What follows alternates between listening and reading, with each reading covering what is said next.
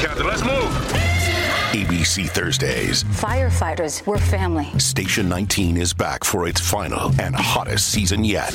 The subject has explosive chemicals. With fiery romances. You're the love of my life. And Andy is finally in charge. I'm going to be the best damn captain the station has ever seen.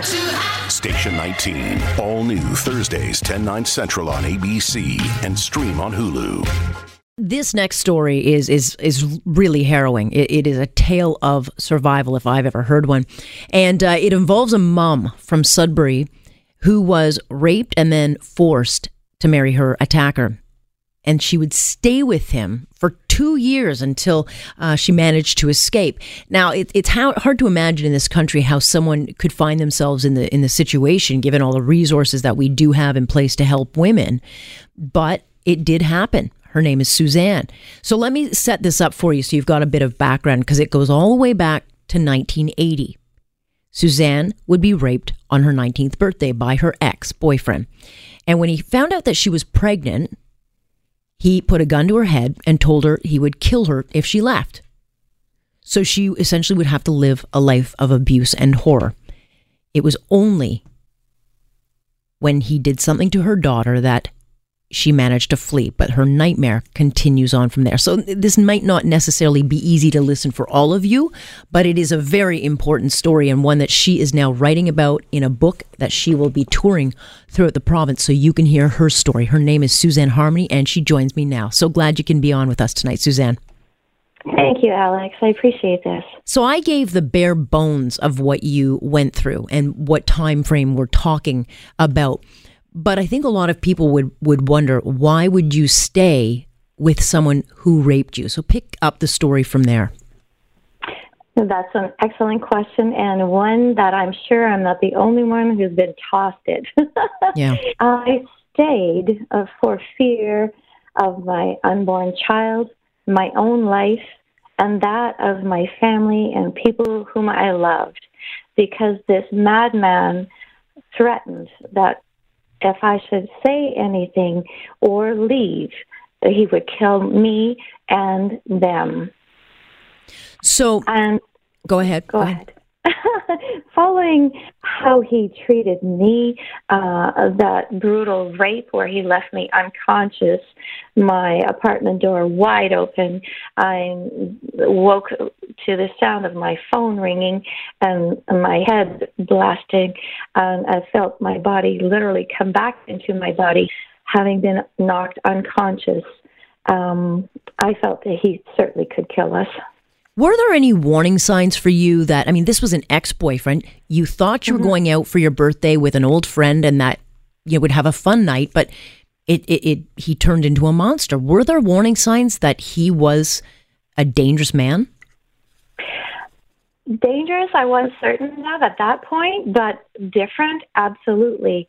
Um, if I could share uh, uh, an uncomfortable situation that my mother and I observed um, he w- we were visiting my family, and uh, he was looking out the window and saw two dogs uh, copulating. and he became so excited about watching them that he sported an erection uh, and then picked up the phone to call his grandfather and give him point by point, minute by minute details of what he was watching with a childlike excitement um, that was absurd because um, it was just so strange for a, a young adult man to behave this way. So that was the first red flag uh, where I wasn't really in love with this person. It was fun. I liked him, but it certainly was a turning point for me. And so then he became my ex boyfriend. So the night that he raped you, um, and uh-huh. then it went on, you got pregnant. He actually was the one who told you you were pregnant and that you were going to be with him no matter what. Yes, he fooled uh, the family physician uh, into believing that we were actually uh, wanting to get pregnant. And so the physician, who knew his family a lot longer than he knew mine, um, said, Well, of course she is, and congratulations. And so he took this gem um, and he stalked me and stopped me on my way home from work one day and with a pearl handled handgun uh, in hand he ordered me to get into the car we needed to talk and i refused and he shook the gun at me and said you're pregnant get in we need to talk um, i don't even mm-hmm. I, I just felt weak at the knees, and, and and at that point, I did again everything wrong. I surrendered to this abuser. We're talking to Suzanne Harmony, who is uh, joining us uh, from her home uh, in the north. I won't say where. Um, you. You've written about a book. It's called Because I Didn't Tell, because you've literally lived with this horror for the past three decades. What was it? I mean, we've spoken about this, but what was it um, that made you leave? Hmm. How did you escape?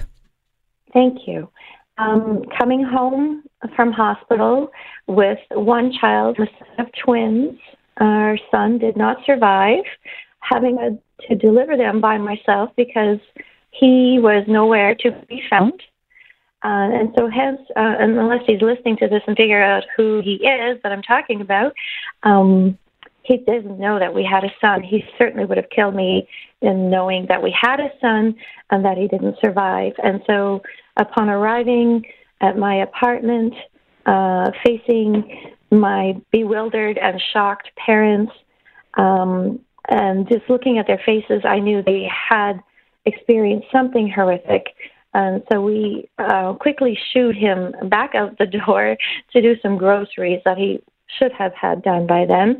Um, and upon his departure, they shared with me uh, what they heard the night before. So, in my absence, after having delivered twins as I was recovering in hospital, he sexually assaulted our 22 month old daughter, the result of the first rape, this child from the first rape. Um, and he took it upon himself this opportunity to sexually assault um, incest. A 22 um, year, a 22 month old child. And that wouldn't be the only time that would go on uh, mm. and further haunt you. So you fled, and then we don't have a mm-hmm. lot of time left, but you fled the scene. And after mm-hmm. you endured, the CAS took those kids away from you, and he was never charged.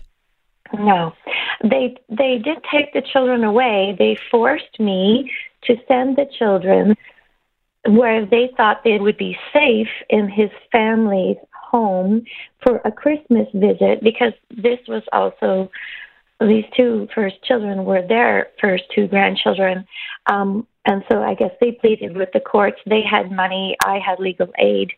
Um, and so this deal with CAS was made that the children would go and they called it a proof visit. I remember vividly my lawyer saying, "You must send them. It's a proof visit." And I, I, I was bewildered. Um, and I basically was put up against the wall. I have the picture of, on the cover of the book, literally up against the brick wall. And I had to send the children, otherwise I would have been charged. And um, and unfortunately, when I got them back on Boxing Day, I will never forget the look in, in those dewy eyes, like, Mom, what did you just do? Why did you send us there? I immediately had to bring them to hospital and report it as incest, and then the whole hospital turned into some place I had never seen before. And um, then the children were subject to even strangers with masks and gowns and gloves to examine to prove um, this allegation that I had made, and unfortunately, it was true. then we had to work with um, my daughter, the two and a half year old now, had to work with sexually correct dolls to even give them further proof. We're talking to uh, Suzanne Harmony, and I'm going to stop right there. And I'm going to keep you on the phone to continue uh, what you're telling us. She's written a new book called Because I Didn't Tell uh, the story of how she survived rape by gunpoint and uh, a life of horror uh, at the hands of a monster. We'll continue her story after this quick break. I'm Alex Pearson, and you're listening to Global News Radio. Great to have you here with me as we uh, dig into a story that really just uh, it, it, blew my mind. I've covered a lot of crime over the years, and I've heard some devastating stories. And I have to tell you that this one uh, it, it, left me speechless as I was getting the details of it. We're talking to Suzanne Harmony, who, if you're just joining us, I'll give you some details. It was in 1980 when she would be raped on her 19th birthday by her uh, ex boyfriend. He found out she was pregnant and then put a gun to her head essentially and told her that she was going to marry him and she would have to endure two years of hell. What made her escape? Well, she learned that he had started to sexually assault in the most vile way her 22 month old daughter. That was the end for her to get out and thank God she did. Suzanne, uh, I'll, I'll, welcome you back in. Uh, I just wanted to give some background for those who are just joining us because this is really one of those stories that it, it's almost hard to imagine that this could have happened in Ontario, but happen it did. A lot of people would want to know why is he not in jail? Why was he not charged?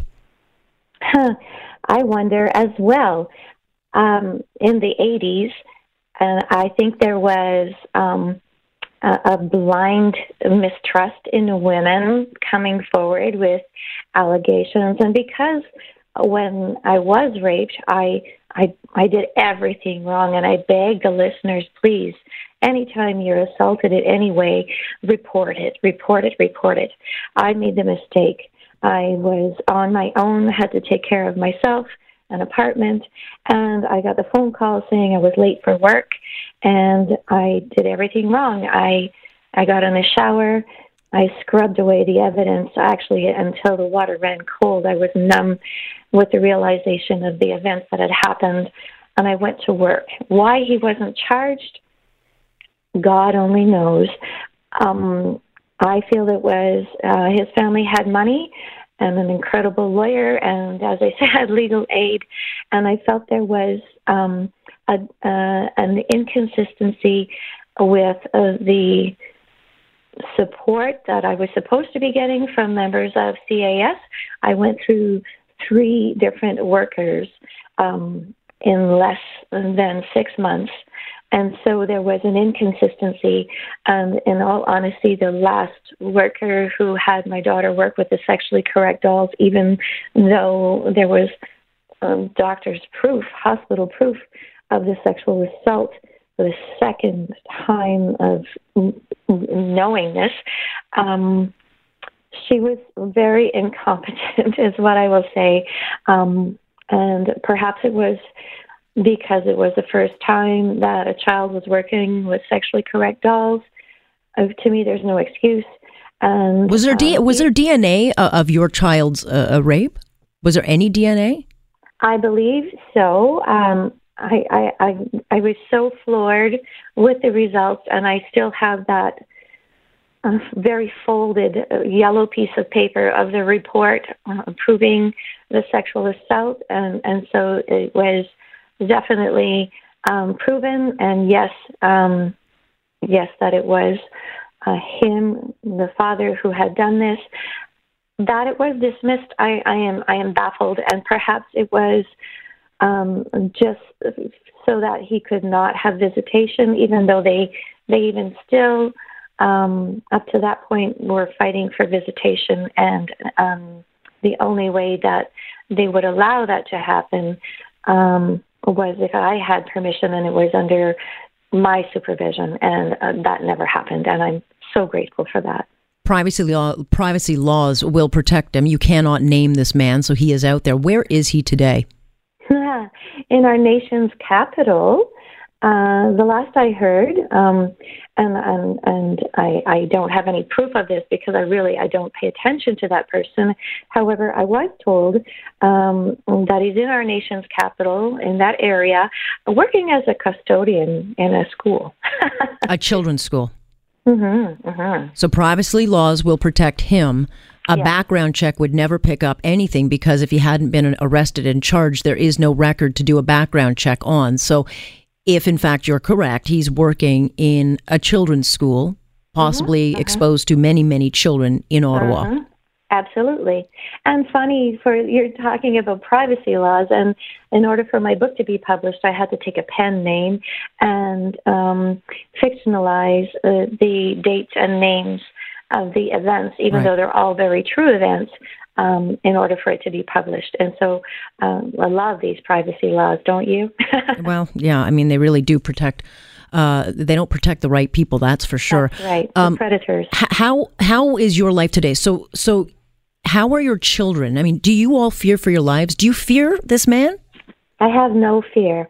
I and that's why when I hit send, when I sent the original manuscript to the publishers, it was a complete autobiography, and I had my children's permission to give the details um, in this book. Everything was golden, and because we have had many years, obviously, to heal from this trauma, um, and I believe it's it's through my faith uh, and I use an acronym for FAITH for finding all it takes to heal, finding all it takes to help, finding all it takes to hallelujah. And um, my faith in um, in a divine power that obviously this happened to me for a reason, not knowing that 30 some years later, I would have a book published about the event in order to create change and to bring an end to this barbaric behavior that has been going on for centuries mm. and only protecting the predators by our silence. Um, and let me ask you so, about your children. Have your children mm-hmm. healed? They have. They. Uh, we all speak very openly. Yes, we have all had counseling, and yes, um, through the the tools that have worked well for me with meditation, uh, incredible gift of Reiki, um, and the children have embraced that as well. Uh, nutrition, exercise, they are, are healed so well that they each have a child of their own. so, some positive can be taken from this. So, you write this book because I didn't tell, and it's mm-hmm. now something. Where is it available? Oh, thank you for asking. It's available through Amazon.com, Amazon.ca, Barnes and Noble, yeah. um, Chapters Indigo, Coles. Um, so it's available and, in bookstores. But okay, why was it so important for your, you to write? Clearly, you didn't just write this, um, you know, to make money. You wrote it to, I would think, heal. Uh, what was uh-huh. it so uh-huh. important? What is your goal with Because I Didn't Tell? That's a great question. Thank you for asking. My goal is to bring about healing. This is a safe place for other people who have been abused to read and it'll probably impress upon them the events that may have laid dormant within them for years. But at the end of each chapter, I leave two gems. One is, I now forgive myself for, and I bullet point what someone who hasn't experienced such trauma would consider to be mistakes. But as a young woman frightened for her life and that of their loved ones, mm-hmm. I did make mistakes. However, with each mistake, I grew and I chose to do better every step along the way. The other gem that I leave is a pearl of wisdom at the end of each chapter. And so it kind of gives the reader a reprieve and some hope. yes, and some, hope. and some guidance and some and some and all in all goodness. Forgive yourself let me ask you um, this because I'm running out of time and, and I want to get this in. With all the stories that you're hearing about currently, with all the predatorial behavior, the groping, the harassment, you know, are we now at a turning point? Oh, I certainly hope so. I hope so. And I hope that those who are uh, expressing the events that happen to them are not necessarily, you have nothing to gain from exposing or harming the predator. That it is well deserved mm. absolutely. However don't let yourself become consumed with that right. new battle. Just be grateful that you shared it. Let the powers to be.